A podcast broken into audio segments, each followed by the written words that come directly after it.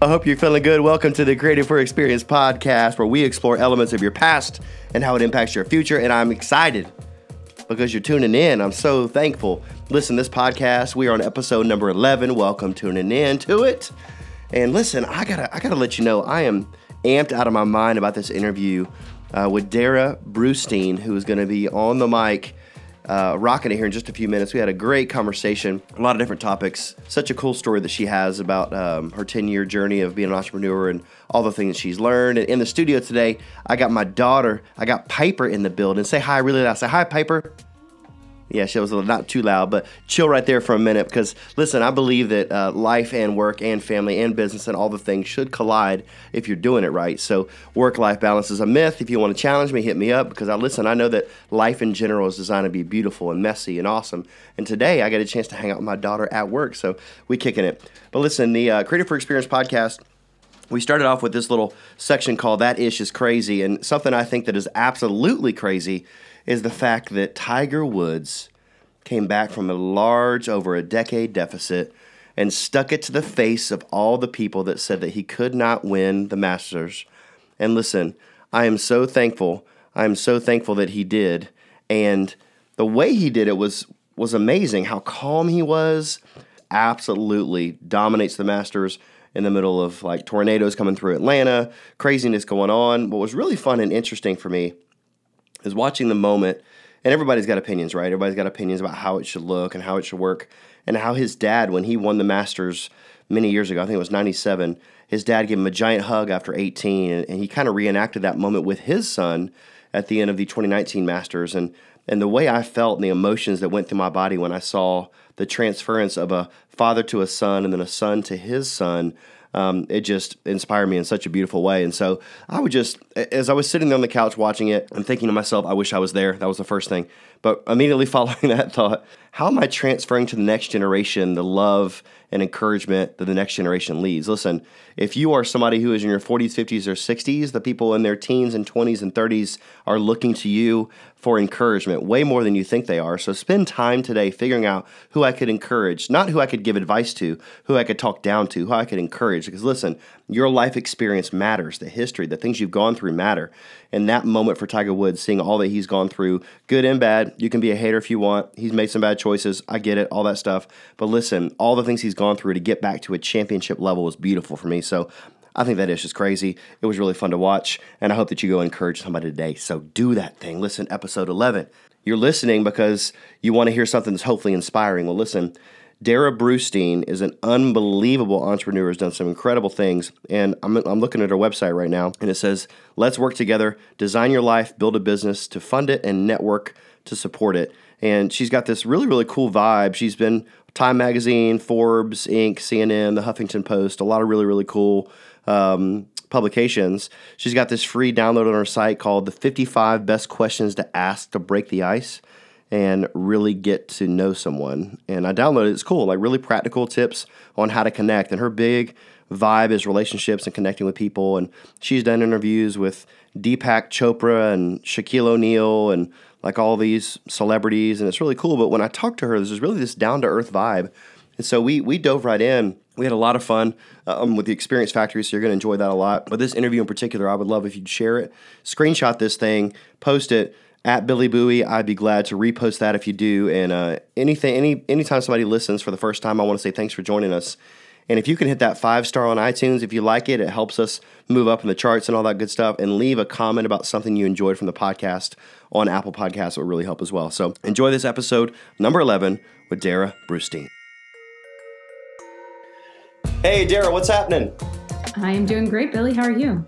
I like it. I am so fired up that you're on the show. I've been a fan from afar, watching your content, seeing the books you read, looking at the things you've contributed um, in different magazines, publications. So I am humbled to chat with you today and excited you're here. Likewise. Thanks so much for saying that. Absolutely. Well, here on the Creative for Experience podcast, folks that are listening in, we like to have our guests um, introduce themselves and share a little bit of who they are. And then we're going to jump into some questions about your experience and your story and how it shaped who you become. So, for the listeners out there they don't know who you are, tell them what's up. Well, I think bottom line, I'm a connector. It's the reason I was put on this planet is to connect people to people and people to resources to better all of them. And the way that I've done that has been through many entrepreneurial different experiences. About 10 years ago, my twin and I started a credit card processing company, which through many ups and downs, we have grown into 38 states. We I also subsequently started a company called Network Under 40 and at one point also Network Over 40 that produces networking events for young professionals in a number of mid-tier US cities so they can make friendships first and business connections second through that time, a lot of this happened in the height of the recession, and I saw our economy fall apart. And I thought, how can I help? So I decided to write a children's book on financial literacy education for six to nine year olds and continued my writing endeavors, writing for outlets like Forbes and otherwise. That's fantastic. And the uh, you mentioned the starting with your twin, you kind of ran right by that. So, mm-hmm. how big is your family? It's five of us. Older brother who's also an entrepreneur. So was uh, was mom and dad entrepreneurs as well? Is that kind of something you saw from the beginning? How did you how did you decide to go into that journey for uh, starting a business? So my mom was an entrepreneur. She was basically a career entrepreneur, and my dad was an executive in the financial services space. So we had this really interesting blend of financial literacy and entrepreneurship, which yep. is a lot of what you're seeing in me now. Um, but interestingly, the word entrepreneurship was never used. I just knew my mom as a business owner, and hilariously, now that I look back at it, I actually really disrespected it. It wasn't something that was applauded in my family. And so it wasn't something that I was chasing after. But I always had this side hustle kind of thing going on as a kid where I would be out on our deck and I would be making jewelry and trying to sell it to my parents' friends, or I would be going door to door for all the school fundraisers and selling both my stuff and my brother's and trying to win all of the contests. And it just was kind of in my blood really early, but I didn't have quite the language for it, nor even was aspiring to do it. Yeah. Do you think that uh, being an entrepreneur is something that is born or something that you learn? I think it's both. It's an either or. I think some people are born for it. I definitely think I was hardwired to have some of that in me. Whereas I think other people happen upon it because of circumstances and or they find the right idea or life even much like it did for me. I was laid off 3 times and found myself wanting to direct my own path a bit more that you know circumstantially you can find it to be a great opportunity for you to have more control and freedom in your life well isn't it interesting the the experiences we go through you mentioned being laid off three times it, it brings to your awareness some of your gifts and talents from your youth and i was just uh, talking recently how i was always the kid that was selling blow pops baseball cards whenever it snowed outside which was rare in atlanta but when it did you know my friends would go sledding I would go to Home Depot and buy a shovel and try to actually shovel snow and find somebody to pay me five bucks to do it. I think that's uh, there's many different um, entrepreneurs that I admire, but I look at people that see that not as a um, negative thing or a detracting thing or something that's not on the earth that uh, you need to stop complaining about it and like actually make make it happen. So it's been fun for me to look at my own personal journey and my experience and look at that DNA hardwired to go get after it, but also some things you learn along the way. And it's a it is a fun fun thing to hear that that your mom was that way, but it also is pretty normal for me to hear that that was frowned upon. Isn't that interesting that how this this generation, sort of this time frame, entrepreneurship is sort of on a pedestal, right? It's oh, like, yeah, it's so the new rock star of our culture right now. But isn't it measured mostly from people that can raise a round of funding from a VC instead of actually starting a business. I, the people that I meet, it, the successful entrepreneurs are more of how much money did you raise right. versus did you actually add value to people and they paid you for it. Yeah, it's interesting because I definitely think we got really deep into this entrepreneurship model of freemium where everyone was giving everything away for free and it was just about how many eyeballs do you have, but there was no actual revenue coming in the door nor a pipeline for that to happen at any point. And like you're saying, it's how much money did we raise? Did we hit other benchmarks like did we hire X number of employees or did we hit a million views or fill in the blank? But none of those things actually turned into revenue for so many different companies. So I, I'm a big believer in bootstrapped entrepreneurship. I love the idea of lifestyle entrepreneurship. It's everything I've done with all of my companies where I've really cared about how does my business elevate and uplift the goals I want for my life and my lifestyle, as opposed to I've watched my brother, for example, be one of those guys who's gone through Series C's, raised over $60 million in his company, and it's completely consumed his life and he doesn't get to spend as much time with his family and it's an entirely different proposition. So whether or not we're calling one or other entrepreneurship i think it's all entrepreneurship but i think at the bottom line it's really about identifying can you make sure that what you're building is in service to what you truly want in your life? Yeah and absolutely and deciding that maybe it's um, people that work for an organization and you make a good salary, you enjoy where you work, but you're able to turn the switch off, and that's what that's what you do, and that makes you happy.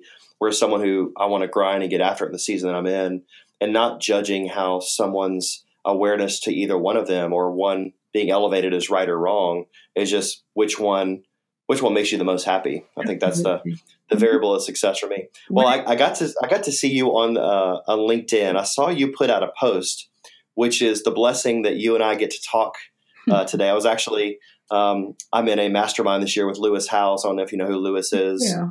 It's uh, it's been really fun this year to be in the Greatness Mastermind. And, and while we were there, they said, you know, dream bigger on who you could have on your podcast. And and I've been admiring you from afar. And then when I saw you release that you were trying to get on 30 podcasts in 30 days, I figured, hey, like maybe the stars are aligning and I could actually get a chance to chat. So tell me tell me that that concept. You said, hey, I want to I want to be on 30 podcasts in 30 days why did you want to do that? That's such an interesting.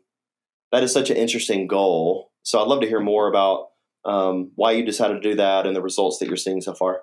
There's a lot to unpack there. First, I have to say thank you. That's so flattering and complimentary. So thank you. Absolutely, I'm in it. Is happy to be here. Um, secondly, there's a lot of reasons. We talked a little offline about this, and part of it is I had spent the first about 90 days of 2019 with my head really in the weeds in one of my companies and when I popped my head back up, I had this realization that I had really distanced myself accidentally from the real intention or why behind what I was doing in the first place. And when I did that, I thought, you know what? I know from experience that when you start giving and you give of yourself freely, that a lot of beautiful things emerge and that it would also really deeply reconnect me to the mission, which has a lot to do with teaching and connecting with people and sharing story and sharing vulnerably of my experiences in hopes that other people can learn faster and better than I did. So that was part of it. Also, too, I think there's just a tangible piece to it that I could have just said, Hey, network, I want to be on some podcasts. And a couple people might have answered. Or I could have said five, and then a couple people would have answered, and then everyone would have thought, oh, but she hit her goal. And I decided to say 30 because one, I knew it would push me.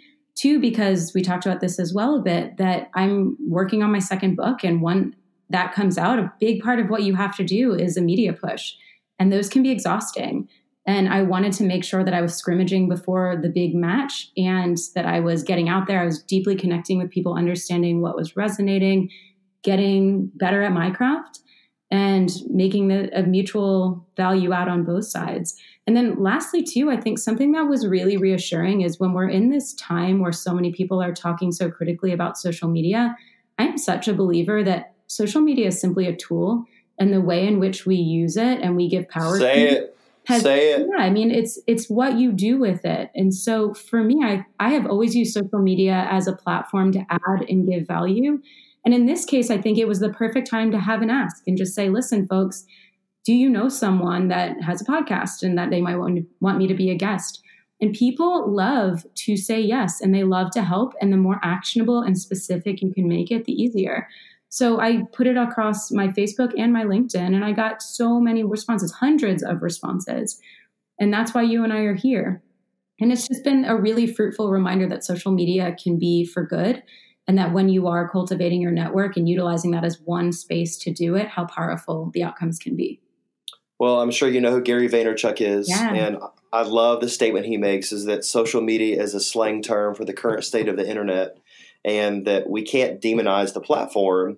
It's either just going to magnify some really good things or magnify that you're a jackass. Totally. One of the two things, right? Totally. And if a lot of things are all about your own story and perspective. If I look at social media and think, oh, it's horrible, it says that's what I'm going to find, just like in life. So I look at it as a place to see the beauty that's going on, to reconnect with people, to have touch points, to share value. And that's what I also get from it. Come on, you're firing me up right now. I didn't know we were going to vibe like this. That's what I'm saying. All right, so um, Creative for Experience is the name of this podcast. So this is a question that might be tricky to answer to narrow it down to one thing. So if 15 things pop in your mind, try to pick just one. But what is your favorite experience of all time? This is a cheating answer because my favorite experience is an experience I gave to someone else. Ah, there you go. All right, oh, tell me more. My favorite experience was for my older brother AJ, who I mentioned, the one with the Series C. His favorite football team since we have been children are the Miami Dolphins. And I had a random opportunity in Italy, I guess two summers ago, where I was at a mastermind and I met through it the NFL's official photographer. And we were having a conversation, and I have a hobby of black and white photography. So we were talking in depth about photography and our love for it. And I said to him, Do you ever shoot the Dolphins? And he said, Yeah, of course, I shoot every team. And I said, Well, I don't know if this is crazy, but I said, My brother is a die-hard fan, and he also is a hobbyist photographer and an exceptional one at that. I said, Is there any way he could come to a game with you? He said, Absolutely.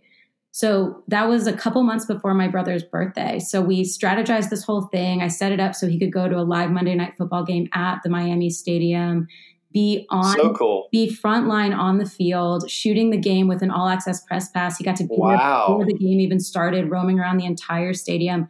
And I remember to give him the present, I created a PowerPoint presentation where each page sort of unfolded the next piece of it of you know you're going to a monday night football game in miami you're going to be with the nfl's official photographer and like it just kept unfolding and unfolding and at the end of it i said if this isn't a gift that you like then i retire from giving gifts because this is by far the best gift i've ever given someone. And when he left he said that was the best experience of my entire life which come on. transversely made me feel really great. So that was my favorite experience. Well, it's it's amazing, and, and I'm glad you mentioned that. That that could be looked at as, hey, look look how awesome I am that I did this gift. But but it is really important to be reminded that the gifts that we give, there can even be a greater experience on the giving that can be there in the receiving. Yeah, that's the and secret so about giving is it's actually not that selfless. Like we we do it because we feel really good, and that's okay. If that's the motivation we need, then keep giving. Yeah, for sure. And uh, and shout out to every Friday I put out something called the Keep It Fresh Chronicle, and I wrote the very first line of the email. It's kind of a weekly newsletter I put out, and the first line of that email email is I've had a really tough week. Can you relate? And then I mm-hmm. share the the top four things um, that have helped me as I go through a tough season.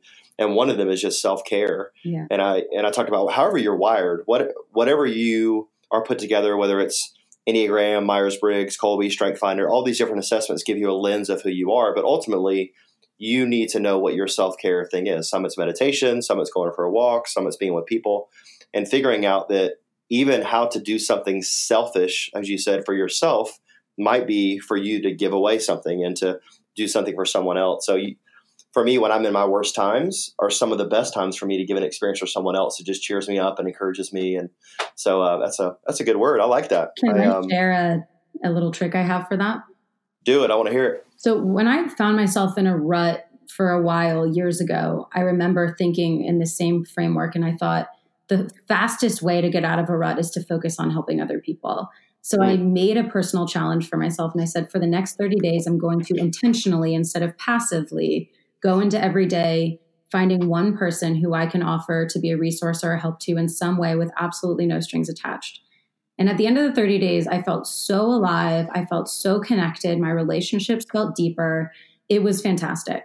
So I kept doing it. And then last summer, or maybe the summer before that, time flies, I put it out on Facebook, another great use for Facebook. And I basically said, listen, I did this Give It Forward movement for 30 days. Who wants to do it with me? I think it'd be fun to do it in community. And 300 people signed up in 24 hours. Wow. We started a Facebook group just to share stories and otherwise. And it was so powerful to see the ripple and domino effect that happens when you go into the world looking to do for others and you are explicit about there no being no strings attached. It is profound and it gets you out of a rut really, really fast. And I got to hear from uh, Robin Sharma, who wrote the uh, 5 a.m. Club. I don't know if you're familiar with him. Um, he came out to the mastermind with Lewis Howes um, a couple months ago, and he talked about the 5 a.m. Club and the power um, of his new book coming out is really when you can get inward and get right with who you are, you begin to come so free with serving others, which makes you so happy with the inward and, and the concept of getting up early. We've all heard this, but getting up early and spending time with your intentions on the right thing. It, it definitely helps you get to that place of giving and pouring out, and, and that's when the joy comes. So yes. I love it. I might take you up on that challenge starting yeah. tomorrow. Come on, start today. oh, I like that. I like that. Start today. So um, I want to ask you a little bit about music. So, what song um, takes you back to a certain uh, moment of joy? Is there a certain kind of music? And I, and what I'm getting at here is maybe the listeners haven't really identified uh, the folks that are tuning in to what kind of music really gives them a great experience. So, do you have a mm-hmm. type of music or a certain song that that makes you come to life, or brings you back to a great experience? So many. I am obsessed with 90s R&B. That is my everything. nice. What artist? You got a certain artist you love? So many. I just went to Lauryn Hill's 20th anniversary yes. album in LA. That was incredible you know, SWV, I was all about that. You know, you name it, 90s, I was there. I am still still there. yep. I love it. Well, I have I have a uh, on my wall. I started collecting. I don't know if you know what fat heads are, but they're uh-huh. just these enlarged heads on my wall. I'm looking right now. I have Lauryn Hill. Um, I have Tupac. Let's see who else do I have up here? I've got Chance the Rapper, Jimmy Fallon, Macklemore. Um, so I've got a bunch of different styles of music and artists. But if you if you want me to come to life, take me back to 80s and 90s hip hop. That's kind of my era too. But when you said S double SWV, I was like, okay, I, I can get down with that. And then Lauryn Hill the same way. So that's yeah. good. That's good. I love that. We'll get to get we'll, we'll get together and have a jam session. Exactly. I like we it. need to go to one of those 90s concerts. come on, come on. Um, so I want to go a little bit to uh, some things you've overcome. So I love to give our listeners a chance to hear. Obviously, you're super successful in what you've done. You're still learning and growing just like the rest of us in your trade. But I'd love to hear some things you've had to overcome to get to where you are now. And that could be a physical thing that happened to you, a certain situation, or it could be mental obstacles you have. Yeah. Just tell me a little bit about some things you've overcome to get to where you are now. So I could go on and on about this. One, because I think it's important. I think a lot of us are showing the highlight reels. A lot of us are looking at this American idolization of entrepreneurship where we think we're all going to be unicorns when those are you know mythical creatures in the first place. I think it's really important to talk about the stuff that goes on behind the scenes. So thank yep. you for this question. I'd say there's been several physical things but mentally the biggest hurdle for me has been the i'm not good enough story.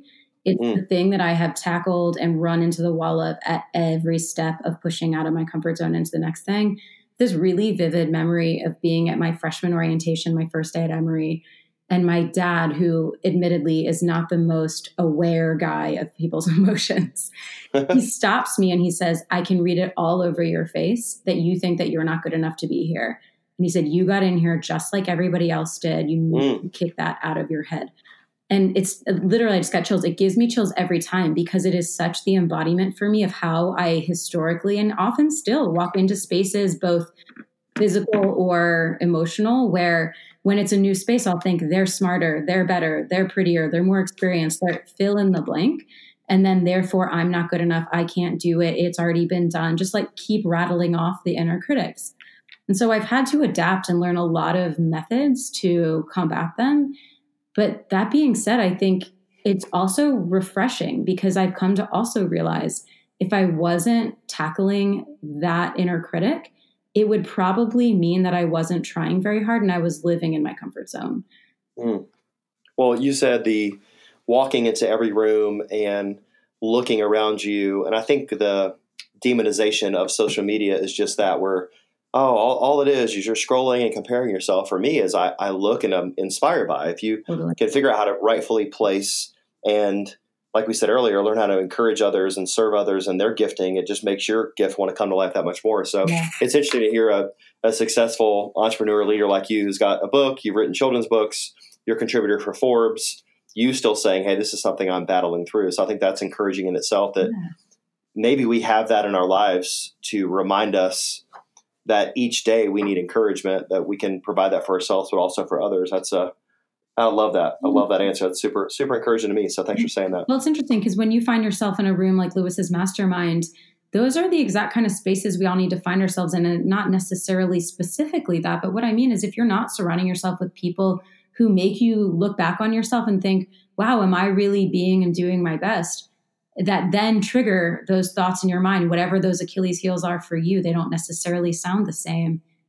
Then you're probably in the wrong rooms so it's important that you're putting yourself in those places, not to the point of you thinking this is defeating, but to the point where it's pushing you along. Yeah, the the concept I wrote about today was just this cultivating gratitude idea. I got to hear um, Steve Harvey talk about this at a filming of Family Feud a couple years ago, and it's always stuck with me since that moment. Is that somebody asked him from the crowd during a com- kind of a commercial break during Family Feud? They said, "Hey, what what keeps you going, or what keeps you on top of your game?" And he just simply said gratitude. I have a, a note on my phone where I type out all the things I'm thankful for. Mm-hmm. And I'm reminding myself of what I've done and learning how to enter an environment when you have other people around you, not to be cocky towards them, right? But to be confident in who you are, but also a humility of wanting to serve others. So it's this it's this fine balance of we meet people that are so insecure, they're so cocky, they're so arrogant that you don't want to be around them. Yes. But we also see people that self demean themselves and put themselves down too. So it's a it's an interesting thing to tread. How, how have you done that? Now that you're you're an author, you got your second book coming out. Um, I'd like to hear just from the first book. How did you work through the success, uh, the not success, the things you thought would happen, maybe the things you didn't think would happen? What was that like for you to put out your thesis into the world? And then learn how to overcome whether people would receive it or not. Tell me a little bit about that. Yeah. So the first book you're referring to is the children's book on financial literacy. And that was interesting because I already had all of these things in my mind telling me, who are you to write this book? You don't even have children.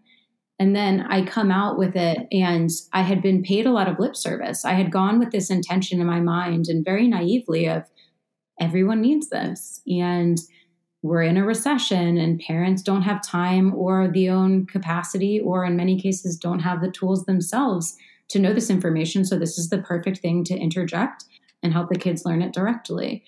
And i had spoken before it came out with a lot of people at the tops of financial services and enterprises and uh, wealth management companies or banks. And they all said yeah let us know when it's out let us know when it's out so when it came out, actually about three weeks later, I was invited to Davos to represent on youth financial literacy, which was incredible. I mean, talk about a space where you walk in and think you don't belong. Yeah. I was 28, I think. And I roll up in this space with 1,500 of the world's most powerful leaders. And like, who am I? This kid with a children's book. And I show up there and I'm making all these incredible connections and having a great time and seeing just truly how similar we are. It sounds so like Us Weekly, like celebrities, they're just like us, but it's true. We're all the same. Right, right. And so I get there and I'm getting all these great contacts. And fast forward to about 18 months later, and I've gotten to the answers finally of yes or no, we want to buy this book and we want to distribute it to our clients. And I finally get the no. And I finally come to realize at the end of the day, they were really just telling me what I wanted to hear. They might have actually liked it, but they had steep regulations that wouldn't allow them to do it. And right. it took me a long time to get to that no. So it was massively disappointing and so far from what I had anticipated would be the outcome. And then I came to realize, well, hey, the primary other way to do this outside of like nonprofit and school route, which I also had barked up that tree pretty unsuccessfully, was to go the the consumer route. But for anyone who's written a book, they know that there's not a lot of money in books. So you look at the margins and you think, well, what does this look like? Like, how can I really make this work? And so I kind of had to come to the cold hard truth that this book was never at that moment going to be as financially or even distributionally as successful as I had hoped for. But I that was okay because it taught me some really valuable lessons. It taught me that you're not always going to be able to design the steps that are going to happen ahead of you. You can only play the cards that you're dealt as best as you know how because that's all that you can see and that you have to roll with those punches. And so it, I realized how many doors it opened, how many people it helped, and that even though it didn't become what I had hoped it would as the baby Einstein of financial literacy, that I also realized that I had a lot of other momentum in my other businesses, and that if I would take the gas my pet the my foot off the gas of this business and put it back onto those and let that sort of simmer on the side that I still feel to this day that there will be a time where that comes up as the primary thing again because I know how important it is. But I think everything in life is about timing and circumstance and I realized that that just wasn't the right time. Yeah it's so good. The um I have a a moment where I did something similar. I took something in my mind that was creative that I wanted to put out to the world and thought it was going to be a, a beautiful, was going to drop and be a great video. I decided to ride a skateboard, one of the boosted boards that's kind of electric skateboard. I rode it around our parking lot with a microphone on, and I talked about the future and just talking. It was going to be great on YouTube. Be such a great video. It got like seventy views. I mean, like hardly any views. But the one view it got was from a gentleman who um, works at a massive organization, and he said, "Hey, anybody who has um, the cojones to ride a skateboard and do a leadership talk about the future. I want you to come speak to our group. Amazing. And it was a one of one of the greatest speaking engagements I've done financially, but also it, it came from a humble beginning of just getting your art out there and yeah. something it does.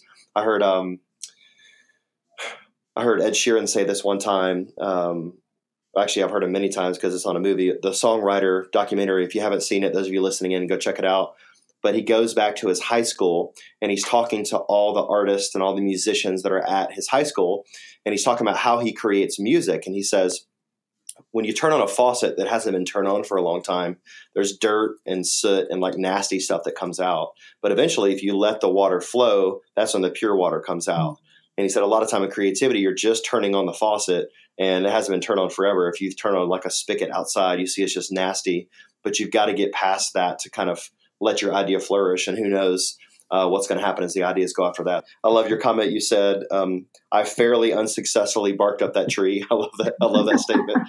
Um, so I, uh, I can relate to that in a lot of areas, but uh, that's the joy, the joy of the journey looking ahead in your life, what's next for you? You mentioned the uh, the second book that's coming out. Share a little bit with the listeners of, of what you're up to now, maybe some of the ways they can connect with you.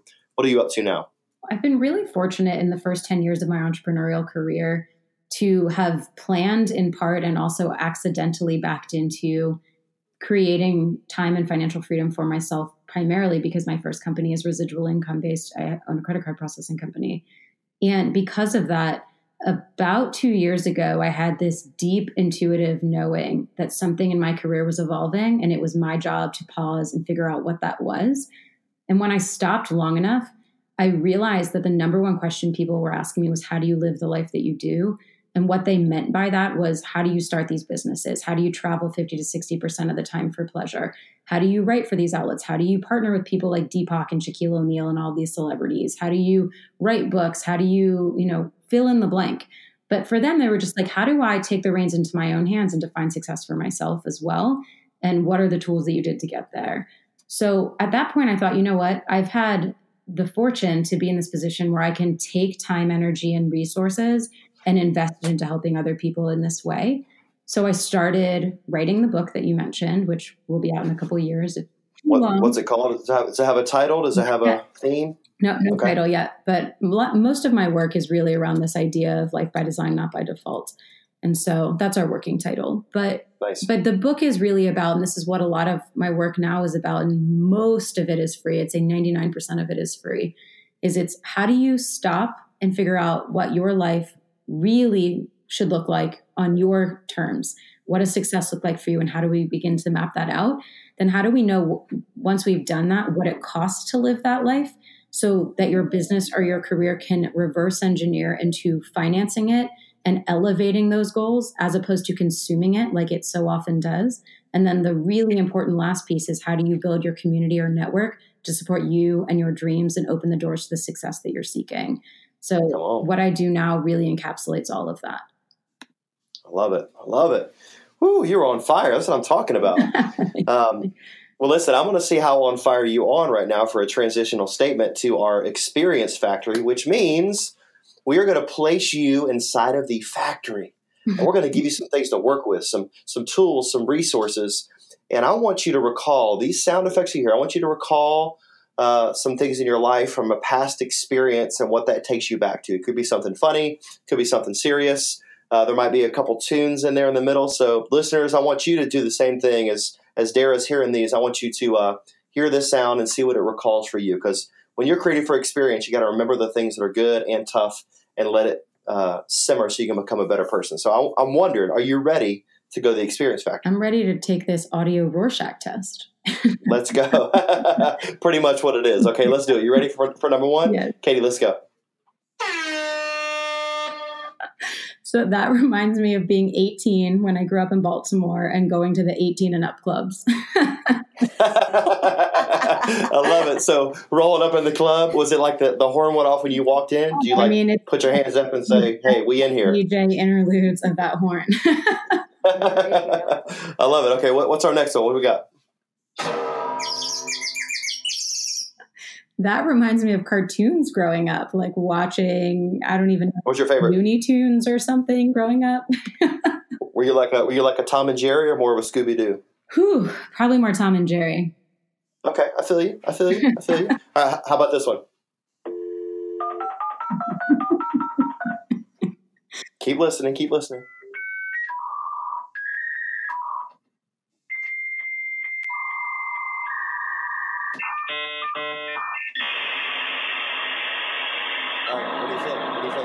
That's real taking me back. That reminds me of middle school and high school and getting my AIM account and talking all night to my friends on AIM.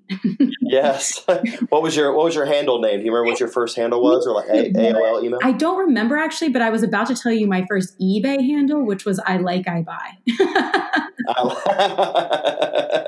I love that. I remember when the internet came out. So I was a senior in high school, and I remember going to my freshman year of college of having to sign up for the internet and having dial up. If you sign up for 30 minutes, you knew seven minutes of that was going to be actually the dial up process. So a lot of fun. All right, next one. Here we go.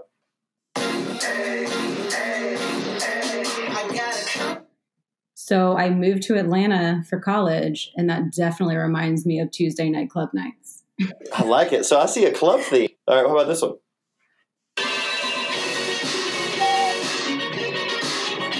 Right, what do you think? That reminds me of the movie Girls Just Want to Have Fun with Sarah Jessica Parker, who I'm told was my doppelganger, and I was called by my father Darrah Jessica Parker. Okay, all right, all right. I like it. How about this next one? Oh, oh yeah. you know we had to. This reminds me of having my first car in high school and blasting this album with the windows down. Yes, you did. Yeah. I could just visualize you now, Sarah Jessica Parker, just with the, Yeah. the windows down, in my Jeep. Going going to the club. going to the club on the way to the club. exactly. Free Uber. All right, let's do a couple. Let's do a couple more. Is this the real life? Is this just fantasy? All right, what was that? That reminds me of Wayne's World.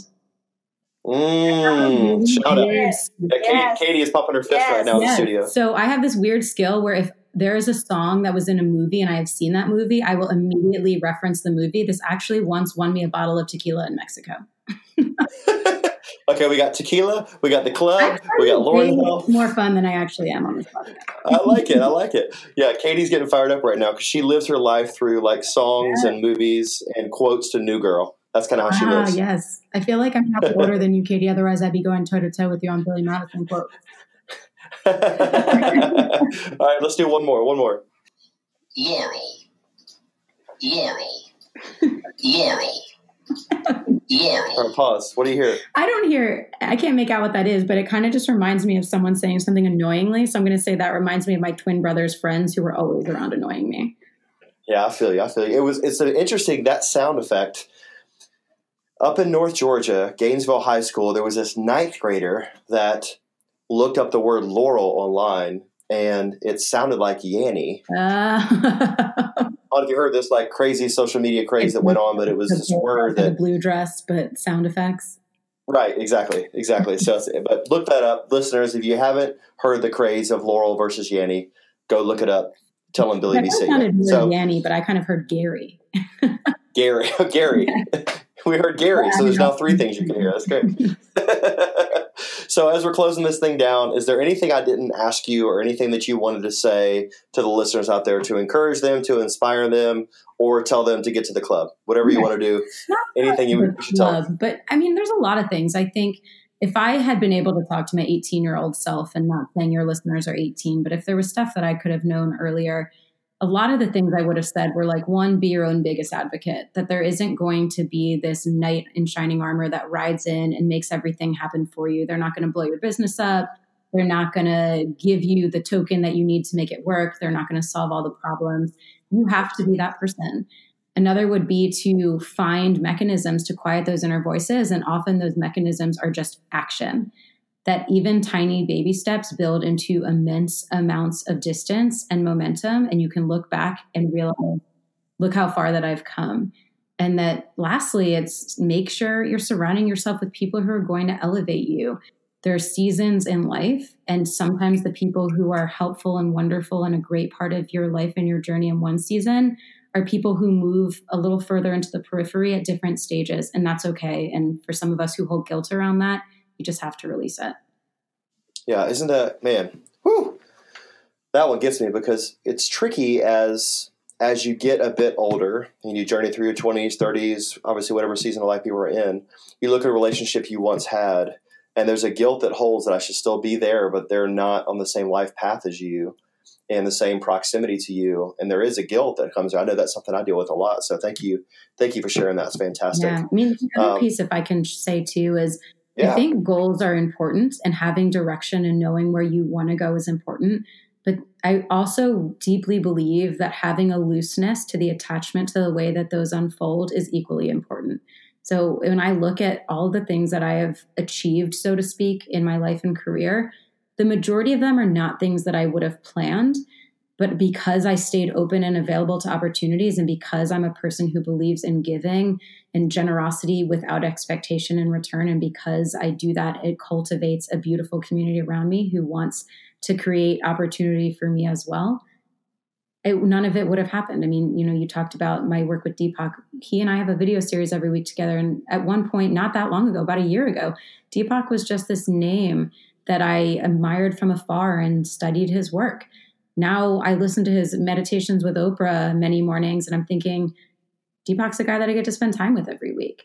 And none of that would have happened if I didn't stay open and I wasn't doing all the things that I shared here today.